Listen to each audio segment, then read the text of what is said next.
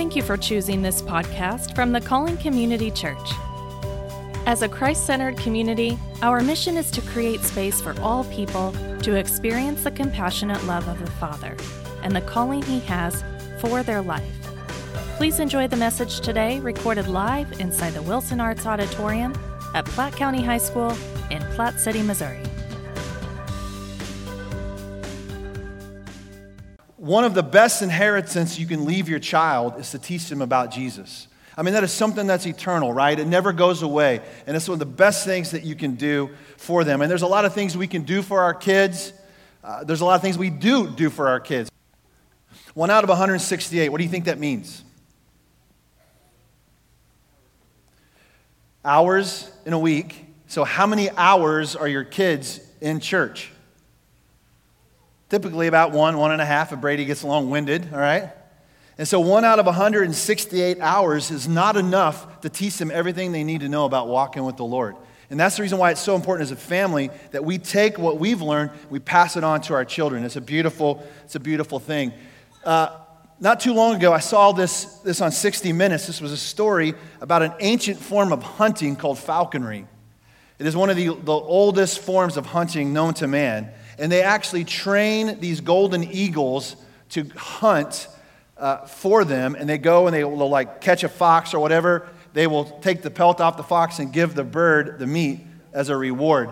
And so one of the things that was interesting about this story, and it really struck my interest when I was thinking about making disciples and about us as parents teaching our children, they were asked this question. The guy that was doing the um, story says, do you, know, do you worry that one day there will be no more eagle hunters? And the guy responded, No, it's an essential art that the Kazakhs are born with. Since Kazakhs have come to the earth, they have been practicing this tradition. It will not disappear. Also, each of us have a young person that we teach like this boy. It passes from generation to generation. That, my friends, is the key to effective discipleship in the church. It is us passing our faith from generation to generation. We are discipling our kids whether we know it or not. You, you don't think so? Just look and see the way they act. And you start, you know what? They kind of act like us. They kind of do some of the same things we do. And I wonder why that is. It's because you are discipling them, you are teaching them, they are learning from you, whether it be negative or positively. And we know that's true. I know it's true in my own home. And this boy, Becca, is the hope of his family's traditional world. He's learning other things like horsemanship and falconry. And so this kind of leads me into our, our talk this morning. We're going to be in Luke chapter 9. So if you have your Bible with you, turn to Luke chapter 9. So go ahead and start going there. And so, just like kind of disclaimer from the very beginning I am a follower of Jesus Christ, right? I am a Christian. That is someone who is called a Christ one, a student of Jesus' yoke, his unique form um, of teaching and the unique things that he was teaching. So when Jesus was walking on the earth, he was a, they called him a rabbi, and he was teaching his disciples, his followers, his yoke. And so as parents, you're teaching your children your yoke. This is what our family believes. This is what our family does. This is how our family uh, operates in this community. This is how we serve. This is how we live in the community. It's your yoke. And when you learn this yoke from Jesus, it makes you a disciple of His. It makes you a learner, a student. I am not in a religion. I hear that all the time. Just this week, someone said, Well, I'm not really a religious person. I said, Neither am I. I'm in a relationship. I'm in a relationship with the God of the universe through faith in His Son, whom He sent. That makes me a follower of Jesus. The first disciples, you see in Matthew chapter 4, verse 18 through 20, when Jesus called his first disciples. So Jesus was actively looking for people to follow him. Not just like physically, but yeah, that too. He was saying, I want you to come and be like me. I want you to learn from me and be me to the rest of the world. That's what he was asking people to do. As he's walking along the Sea of Galilee, he saw two brothers, Simon who was later called Peter, and his brother Andrew. They were casting a net into the sea. Why? Because they were fishermen. That's who they were before they met Jesus. Okay, now, interestingly enough, I don't think they stopped fishing altogether. They just became different types of fishermen. They became fishermen who not only fished for fish, but they also learned then to fish for people. Jesus says, Follow me, he told them, and I will make you fish for people. Immediately, it says they left their nets and they followed him. And so it was literally Jesus asking them to stop what it was they were doing and start doing something completely different. And so, from the very beginning of these commands, by the way, if you didn't get one of these uh, keychains, there's some more in a basket out on the table. Grab one if you, if you can, if you think about it, if there's some left back there. Because the very first thing it says, repent and believe. The very first thing these guys had to do was they had to stop what they were doing, believe in this new teacher, this new teaching, and then follow Jesus. And that's what it means to be a disciple. Well, you know, there are lots of people who have followers. Selena Gomez has 141 of them on Instagram. All right, Barack Obama, believe it or not, has the most Twitter followers 113.2 million. I have 4,421 Facebook friends, but oddly enough, only 207 of them say that they are following me. I don't know how to feel about that, really. It kind of hurts. A lot of people who follow me, not even are my friends. They're just like random people from different countries. I don't know why they're following. I should probably look behind my shoulder and figure that out. Cristiano Ronaldo, 122 million people and a half people follow him on Facebook. That was just that was a couple years ago, so who knows how many there are now. But the thing is is we can be a fan of someone else but we're not called to follow them. Can I get an amen? Amen. Listen, I, I grieved, I cried when Kobe Bryant died and his little girl. I did. And I was a fan of Kobe's, but I'm sorry, I was not a follower of Kobe's.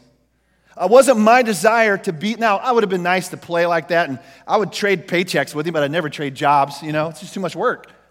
But I was not a follower of his. I didn't want to be like Kobe when I grew up because I'm a follower of Jesus. We're called to follow Jesus, to become like him, to grow and to know more about what it looks like to really love and be like him as, much, as best we possibly can while we're here on earth. There's a book called Not a Fan, written by this guy named Kyle Idleman. This is a quote from the book. Jesus is looking for more than words of belief. He's looking to see how those words are lived out in your life.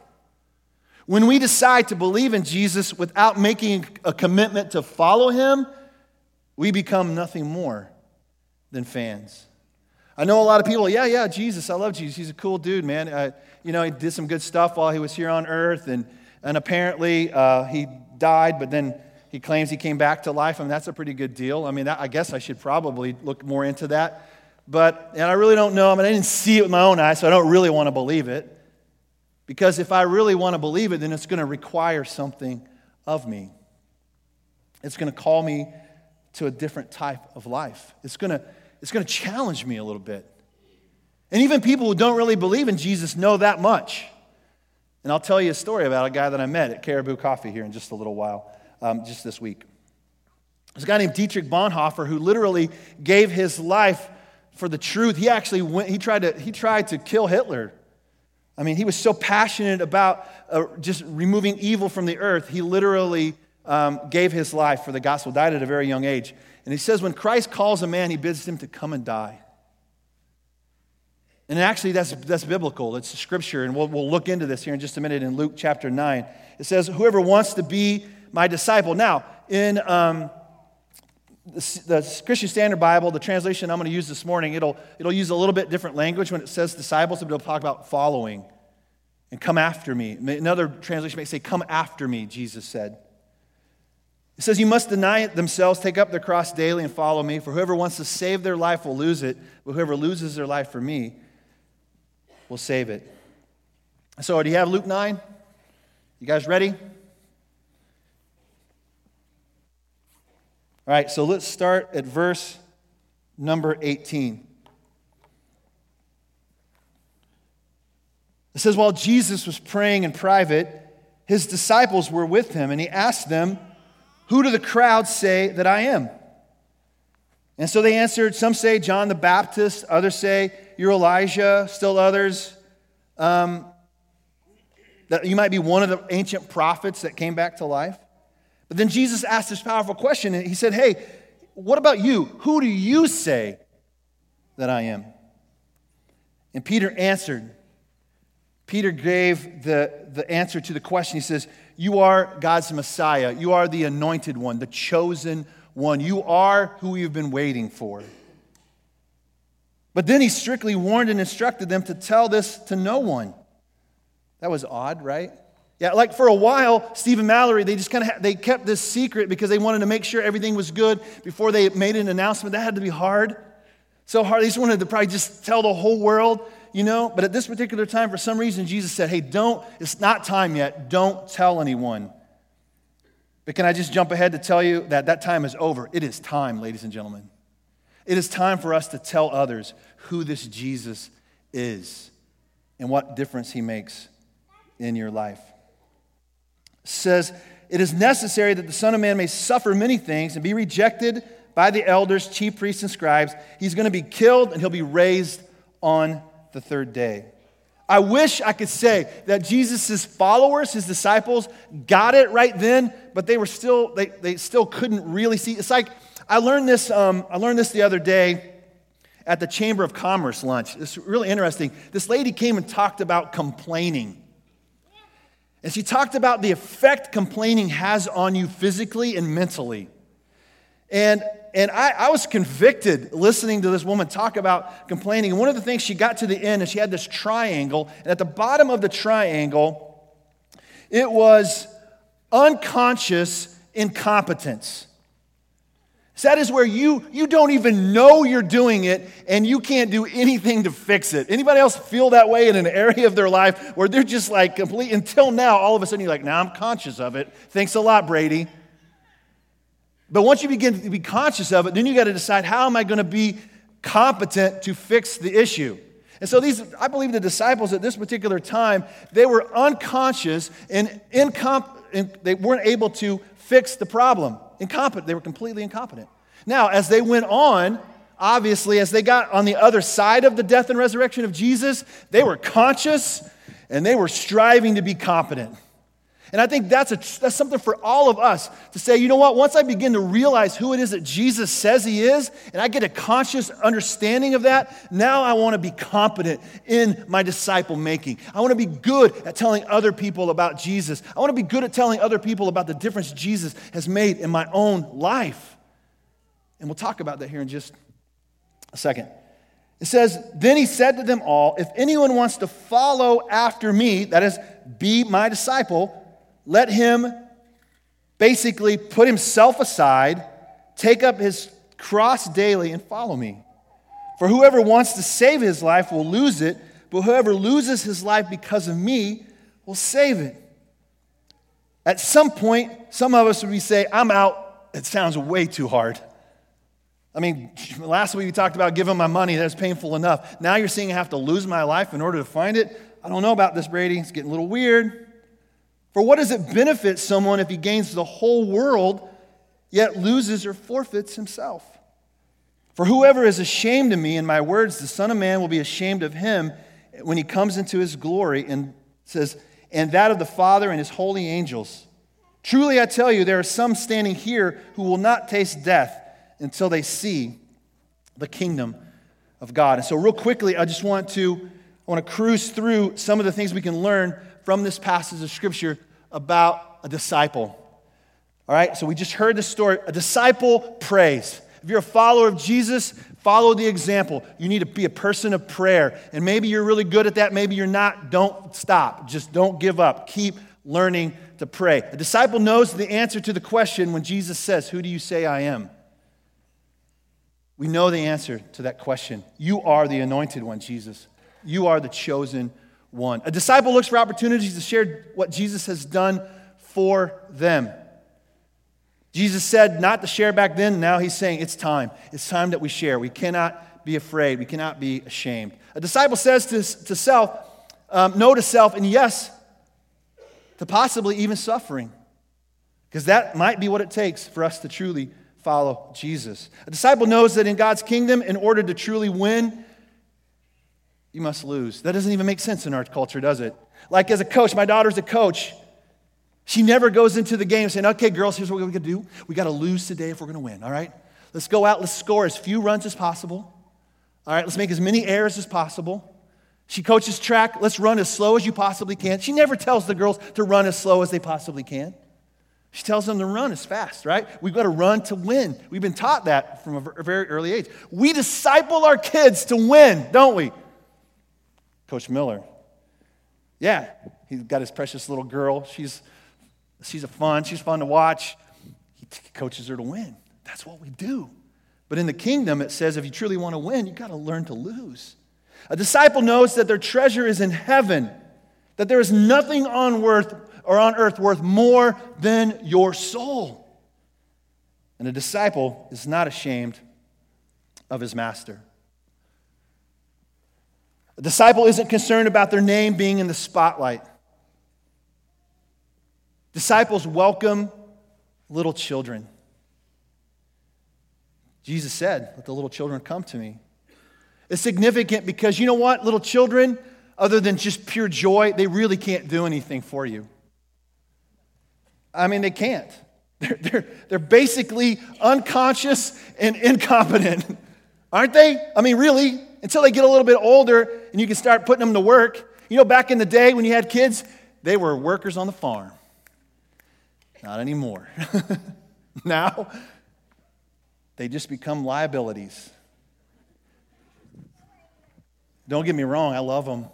I do. This is my granddaughter right here. I love her. I'm so excited to see her today. But she brings me joy. But other than that, there's really not a whole lot she can do for me yet, you know?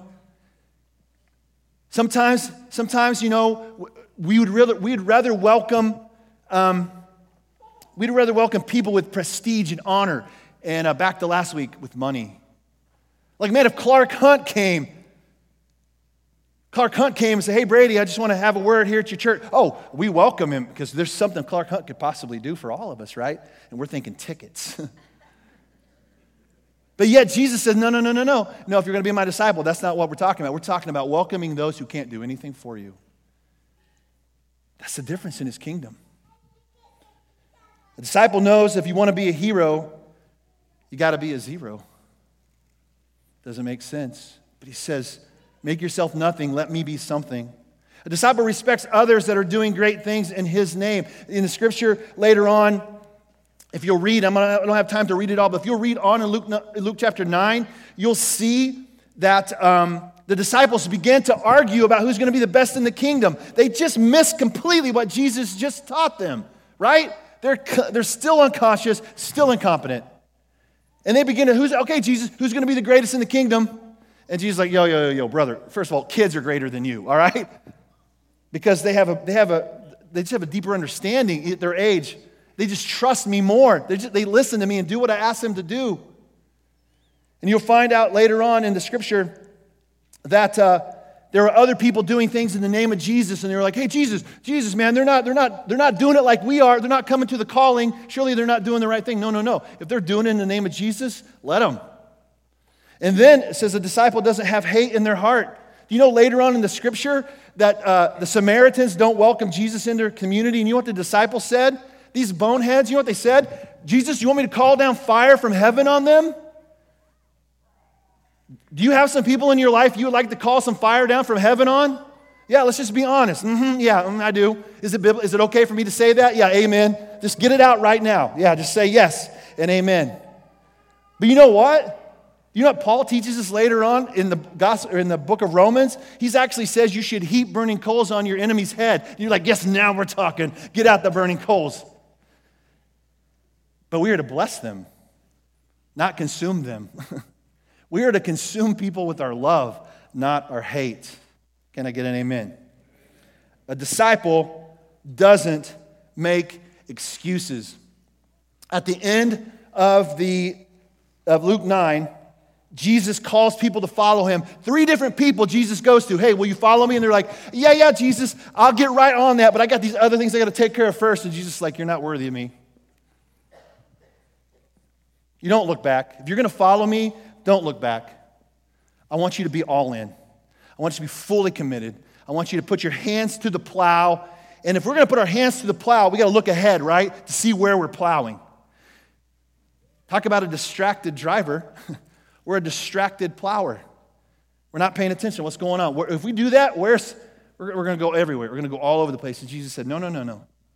Stay focused on me. As a follower of Jesus, Scripture says we've been reconciled to God. We have been literally taken from death to life. And our relationship with the Father has been redeemed and restored. We have a beautiful thing going. It's awesome. As a result of that, we've been then given this ministry to help other people find reconciliation. That's why He's reconciled us. Remember last week I talked about what you've been given to be a good steward of what you've been given is to bring honor to God and to bless others. That's the whole purpose of it. We are his ambassadors, as if, it says in Scripture, God's making his appeal to the world through you and me. It's a beautiful picture.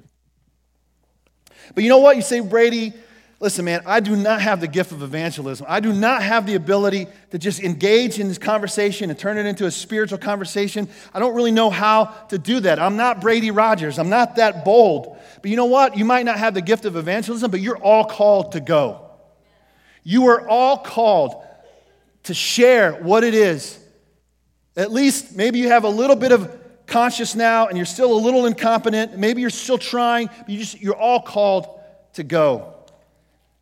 And how we go is as unique as our own personalities and styles. You don't have to do it like Brady does it. You don't have to do it like this Brady does it. You do it the way God has wired you and called you to do it in the places He's called you to go. People need to see and hear the gospel in your life as you are on your way, doing the things God has called you to do.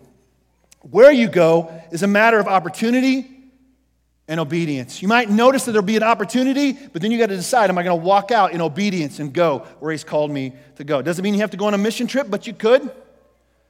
This summer, Justin and his wife Julie are going to be leading a team back down to Dallas to Youth World to bless little kids from a different part of the world from where you're from. And it's beautiful, it's messy, but it's awesome. And you should decide maybe I should go. Maybe you should take your family and watch your kids learn to to love like that. It might mean that you have to just go across the room. Maybe the person you need to reach with the gospel and disciple is your spouse. And you said, Brady, I've already tried that. That is not easy. There's a lot of, yeah, a lot of incompetency and unconsciousness there. It might be your, your children, or it might be your friends or your relatives or whoever it is. It definitely means that you're going to need to get out of your comfort zone. We can be a witness in the way that we serve and love one another. Jesus said, I give you a new command love one another. Just as I have loved you, you are to also love one another. By this, everyone will know that you belong to me. You're my disciples if you love one another. And he's talking about you and me.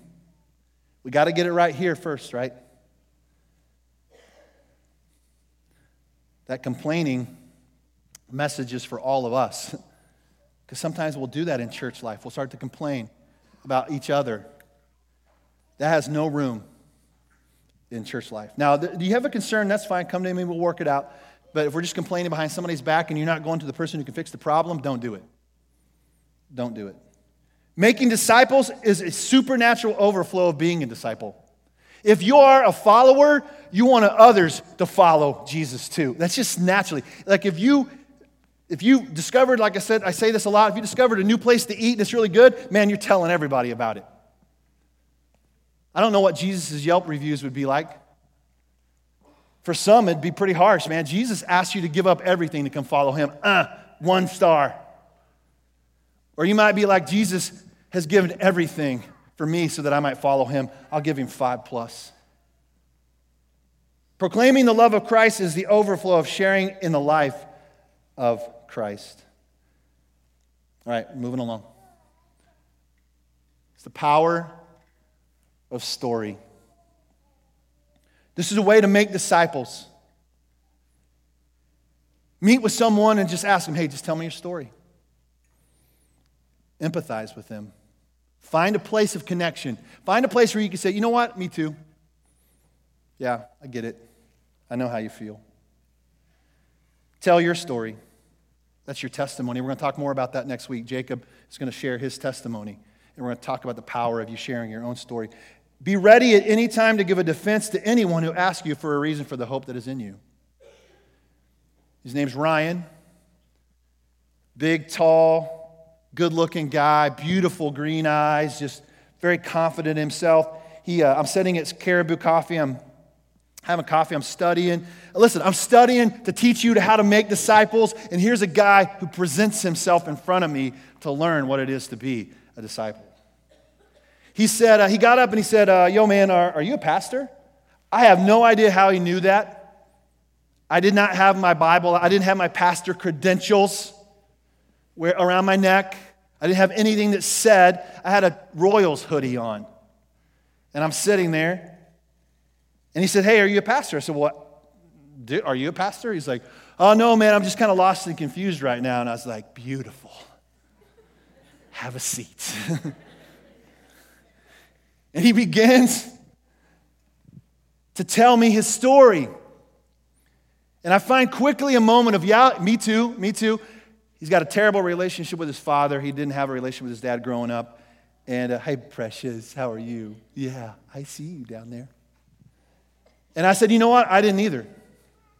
Whoa, really? I said, no, man, my dad didn't want anything to do with me. I said, that's a tough place to be, isn't it? It's a tough place for us to understand the Heavenly Father's love when our earthly father has abandoned us. He's like, yeah, dude, that's, that's a big problem in my life. And with that, I started to share the gospel. Now, did Ryan stand up, bow before me, confess all of his sins, you know, decide to follow Jesus? No, but I hope he's a little more conscious and I hope he becomes a little bit more competent when it comes to following. He knows several people that I know. He's like, dude, you know Pastor So? Oh, yeah, I know Pastor So. Oh, really? What about? Yeah, I know him too. He's like, dude, this is a crazy small world. I was like, man, not when God's involved. It's not small at all. And then share God's story. Share the gospel. Use stories. Use verses from the Bible. It wasn't like I was just telling him my story. I shared biblical truth. And he, the biggest question he had, listen to this. Come to kids again. The biggest issue he had, he's like, here's what I don't understand. Because I told him, I said, You have a daughter, right? He said, Yeah. I said, When you look at your daughter, how do you love your daughter? He said, I love her like lo- my daughter loves her daughter. Hey, sweetheart. How do you love your daughter? He goes, Man, I love her a lot. So you know that's how God loves you. He said, You know what, though? That actually does the opposite for me. I said, Really? Why is that? He says, Because when I look at my daughter, I can't imagine um, sending her to hell. His whole thing is, is God sends people to hell. His theology is all wrong. His view of God, his study of God is all wrong. I said, That's not who God is. That's not who my God is. See, man, the, the thing is, is God gives you, Ryan, the ability to choose, and you've made lots of choices in your life so far, haven't you? He said, yeah. Some good, some bad. You want God to take that away from you? Well, no, not really. But if my daughter was getting ready to walk off a building, I'd do everything I could to save her. Man, brother, my, my heavenly Father has done everything to save you. His name is Jesus. And once you get to know him, you'll never be the same again. Never the same again share God's story.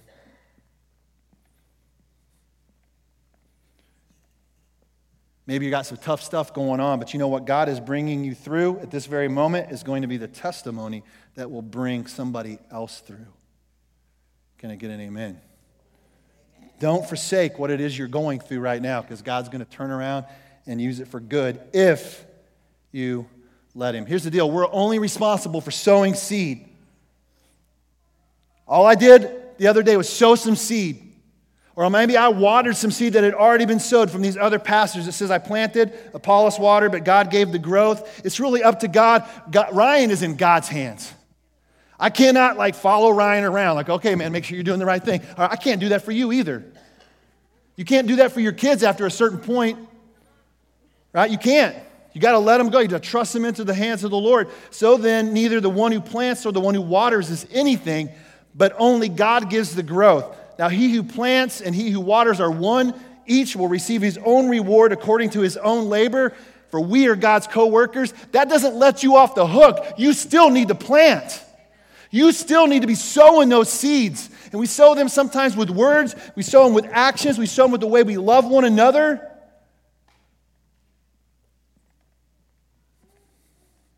We're responsible. And in Matthew 28, when we get the, the kind of the, the, the whole thing that goes along with this, this whole topic of making disciples, Jesus tells them, I've been given this authority, now I'm giving it to you, and he tells them to go. And our desire is for the one, or for, uh, for the one we are sharing with to want to follow Jesus, right? We want this, I want Ryan to follow Jesus, I really do. His life will never be the same again as if he did. And the first thing Ryan needs to do is he needs to repent and believe. And he needs to be baptized, and he needs to learn to observe the Lord's Supper, which we're getting ready to do in just a moment. We can walk him through. That's the reason why we give stuff like this. So these will be tools for you to help walk people through the process. So if you didn't get one, grab one. Right? Last few things. This is, this is two different scenes on the, both ends. It's from uh, Caribou Coffee just this week. First of all, we need to be discipled. This older gentleman right here, his name is Dave. Dave knows the Bible better than I'll ever know the Bible. He is so full of wisdom and encouragement. And every time I see him, he fills my cup. He disciples me. This young lady right here, she's the youngest Rancudo girl. If you, if you know who the Rancudos are, if you met them through Vineyard, she's there. She's meeting with this older woman who is discipling her, who's teaching her and training her. And then you need to be around other disciples. These are all the youth that were in our house on Sunday night or uh, Wednesday night, and I wasn't there. 25. That's why we're praying for a bigger space. If you know of one, let me know. And my wife is ready for the kids to move on into another home. and so are our dogs. Our dogs freak out when they all show up. So when you go make disciples, you need to be intentional about this with your Lord, with God, you need to be intentional with people. You need to look for opportunities, and you need to be interruptible. Do not think your agenda is somehow better than God's agenda. If there's something that He's asking you to do and He's going to interrupt you, allow Him to interrupt you. There are people that are going to interrupt you. Let them. And as you go, disciple them. Because here's the thing we are the church. This building is not a church. Buildings are not meant to be churches, people are the church. And the church is the hope of the world. And there's no better witness than a life that is completely sold out for Jesus. Will you follow him? Will you become fishers of men? Thanks again for choosing this podcast from the Calling Community Church. We hope it leaves you encouraged.